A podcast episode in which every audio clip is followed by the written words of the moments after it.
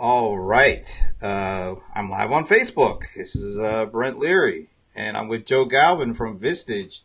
And uh, we're going to talk a lot about small businesses and their confidence in the economy and going forward in this new year. Uh, but before we do that, Joe, thanks for joining me. Joe is the Chief Research Officer for Vistage. So, Joe, thanks for joining me. Thanks, Brent. It's a pleasure to be here and share uh, just some of the stuff that we're learning from our community of small business CEOs, business owners, and presidents out there across the country. So, uh, before you fill us all in on Vistage, give us a little of your personal background. Uh, personally, I, I, started in sales with Xerox in 1984, what I call the and the end of analog selling. This was before computers, before cell phones, and had the pleasure of at Xerox joined Gartner when it was a very small company, $40 million company. Uh, was in sales for a long time there, and then transitioned in 2001 uh, to become a Gartner analyst, and that started me down the path of, of business a- analysis. That was a great run with Gartner. I joined SiriusDecisions, had the opportunity to create a research function for Miller Heiman, and here at Vistage, I'm tasked with creating a research service for our members that focuses on the issues, topics, and decisions of leadership optimization and business performance. And that's what we're focused on. So tell us a little bit more about the Vistage community. Yeah, Vistage is comprised of over 22,000 worldwide, 15,000 here in, in the United States. CEOs, business owners, key executives, entrepreneurs who work together in peer advisory boards to learn from each other, to share ideas, all facilitated by Vistage Chair. You know, the concept is that no one is as smart as all of us. And what we found is that small business owners, small business CEOs, you know, they tend to operate in isolation. They tend not to have an objective source where they can go. And they find that this, this peer advisory board gives them a place of confidence and a place of security where they can talk about the issues, the decisions, and the topics of importance to them. It's interesting that irrespective of the business, whether it's manufacturing or professional services or some other type of small business, the issues are the same, the challenges are the same, uh, the types of things you have to understand are the same. It's just the context is a little bit different based on your business. And our members, we find that our members outperform the, the peer group, the market, uh, by 2.2 times. So this concept of having a, an external perspective is one that many of our members find valuable. And you guys just recently uh, published one of your monthly, um, conf- is it the SMB kind of confidence index that you do with the Wall Street Journal? Tell us a little bit about that. Yeah, every month since uh, since going back to 2012 with the Wall Street Journal, we publish the Vistage, the, the Wall Street Journal Vistage Small Business CEO Confidence Index. Uh, we get responses from between seven and eight hundred of our of our small business we define as 20 million or less, asking them questions about your confidence in the economy, uh, your plans to hire, your plans for investment, and then different questions depending upon what the topics are that sometimes lead to a Wall Street Journal article, but always feed into our understanding of what our members find is most important to them and where they're focusing their, their energies. So let's talk a little bit about some of the results, uh, because it was, it was kind of interesting to see how things have changed so dramatically over a short span of time, particularly like the overall 65% of all small business firms in December 2017, up from 57% in the last month and up from 43% in December of uh, 2016. So it seems like there's a lot of confidence and it's just accelerating at this point. You know, it's a remarkable and rare point in time when you've got uh, historically, still historically low interest rates. Inflation is a non-factor. We're effectively at full employment, which sounds like a good data point, but is a real challenge for small businesses. Uh, all come together along with now the changes in tax and regulatory and some of the other, um, you know, uh, legislative things that are occurring that is allowing this to be a unique time for small businesses. And what we found is that they are doubling down on their investments. We found that now is a time to borrow. Now is a time, easy access to capital that we see our leaders, uh, our our, uh, our CEOs going out and looking at where they can make these strategic investments today to drive the growth that is occurring now and, and into the future. It's a really positive time. If we compare this back to a year ago, like you mentioned, 65% of small businesses say their confidence is up. Last year in December, it was 43%. So there's a real surge of energy and a real surge of optimism in the small business community. And quite frankly, these are the good old days. You know, we'll look back, we'll look back in three or four years and say, wow, 2018, those were the good old days. Yeah. Well, these are the good old days. We got to make it happen.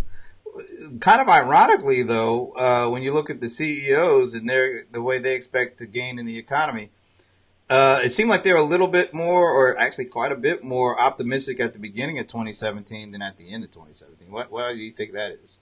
Well, I think there was a, a, surge. A lot of the things that, that people believe were going to happen, a lot of the, the different policy changes driven by this administration. Um, I think now that we're into more of a reality set, and you know what is getting done and what isn't getting done, and what they think will happen and won't happen, is probably causing some of that shift. Uh, but I think it was also an artificial surge coming off the power of the election and the results and what they believed would happen today. Hmm. 72% of small firm CEOs plan to hire more people in the next 12 yeah. Uh, yeah. 72% are looking to hire. And that's a real powerful data point because it all begins with people. It's all about talent. Talent consistently comes up as the number one issue or topic our CEOs are wrestling with. And it really has got, you know, there's two sides to it because while you're looking to add people and you want to add great people, you want to get the right people on the bus, so is everybody else. so what, so what we found is that, uh, adding new employees begin with ensuring the employees you have are fully engaged. We've got separate, well, we've got data that shows that, um, we're seeing CEOs increase uh, the, uh, their investments in training and development. Why? I want to ensure the people I have here are growing, engaged, and want to continue. We're seeing them boost wages. Why? Because when that phone call comes in to your number two or number three person, you want them to not even take the call. And we're also seeing expansion of benefits. So as the pressure and the talent wars become fiercely competitive, what we're finding is a strategy is to focus first on the people you have and then add to that. Another interesting point is that the most successful employees come from referrals of other employees. Not dissimilar from business and referrals being really powerful. So for as a platform to grow before you can add people, ensure the people you have are fully engaged and they will be your best source to find other people, especially in a small business when you're operating in a very local market, local economy. I like this one. 52% of CEOs plan increased spending on fixed business investments, the highest since mid 2012. Yeah, real surge. I mean, the time is now. Um, one of our one of our economists uh, had commented that if you can sleep at night, you haven't borrowed enough money, because interest rates are never going to be this low again. Access to capital and people wanting to invest in small businesses. Well, we're at a peak. Not to say it can't go higher, but where we are today, uh, consequently, we've seen that investment shift uh, uh, we see the shift in more investments in fixed assets, new equipment, new facilities, but also a big surge in, in technology. So one of the things I'm always interested in is also how do they view technology? How are they looking at this? Is this a time where some of those uh, those investments are going to be in strategic parts of or pieces of technology for growing sales or getting more profitability or cutting costs? Yeah, we did a study uh, earlier last year, in the middle of summer last year. We did a study in August and published in October with Salesforce, exactly on that topic of how specific to uh, specific to small and mid-sized business, how technology plays. And we found a couple things. One, uh, that there's still a high percentage of small businesses out there that are working in homegrown spreadsheet, you know, whatever you make up type of applications to manage their business. We see another population that are using a combination of multiple point solutions, and we're seeing another group that are using packaged applications. And what we find is that in those organizations that are on a high growth track, a, they're more likely to use a packaged application, but more importantly, and this goes across all aspects, they are more likely to be more effective in its use. That organizations that are growing don't just buy the technology, but they're very good at using it. They focus on the execution. We did a comparison between high growth, double digit, uh, two year performance versus no growth. And we found a real disparity between the high growth organization's ability to really capitalize on what that technology is versus the low growth being highly inefficient in how they use it. So I think there's a fine line between making the investment and making it work. And that's why we think that leadership is the art of execution. It's the ability to not just buy the technology, but to put it in place and then do the change management and the innovation required to really get the power of what that technology can do. And it's a huge value for small businesses because it gives you the ability to compete with the big boys. You know, I think back to the days, you know, in the 80s and 90s, only the big enterprise class organizations could afford this class of, of capability. Now there's so much out there and there's so many capabilities that for small businesses, technology truly becomes a force multiplier. So, with all this extremely high confidence in sentiment, it sounds great. They're doing things, they're investing, they're they're getting more employees. What things, and this is just asking your opinion, what things are they or should they still be doing that they aren't doing just yet when it comes to getting ready and taking advantage of all this this sentiment that they have? Well, I think first and foremost, it's it's making good decisions.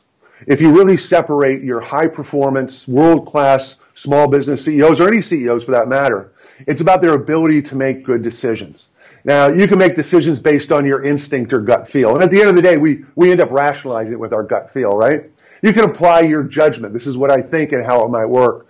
But where we see optimized decision making occur is when they reach out and expand their perspectives. They tap into others with expertise, people that have been down that path before, maybe someone who's been successful in, in making this work. It's this ability to bring the perspectives of others combined with your instinct and your judgment that leads to optimized decision making. So there's two elements to this, Brett. One is you have to be able to make good decisions and then you have to execute. So if CEOs are in the business of making decisions, then leadership has to be the art of execution. And whether you're a big company or a small company, if you're not able to lead your organization, if you're not able to affect change, my suggestion is don't spend the money because all it's going to do is look nice when you report to your board or your sponsors or your owners, and it's not. It's actually going to be a drag on your business. All right, Joe. So we blasted through a whole bunch of information that I put out there, but you guys are always putting out things. You got a monthly survey. You say you have a quarterly survey. Uh, where can people go to get this information and learn more about Vistage in this community? Real simple. Just go to Vistage, V-I-S-T-A-G-E, Vistage.com.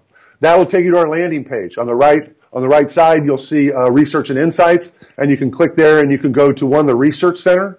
That's where we put the proprietary content that we create, along with the content that we curate from our speak, our expert speakers and our chairs.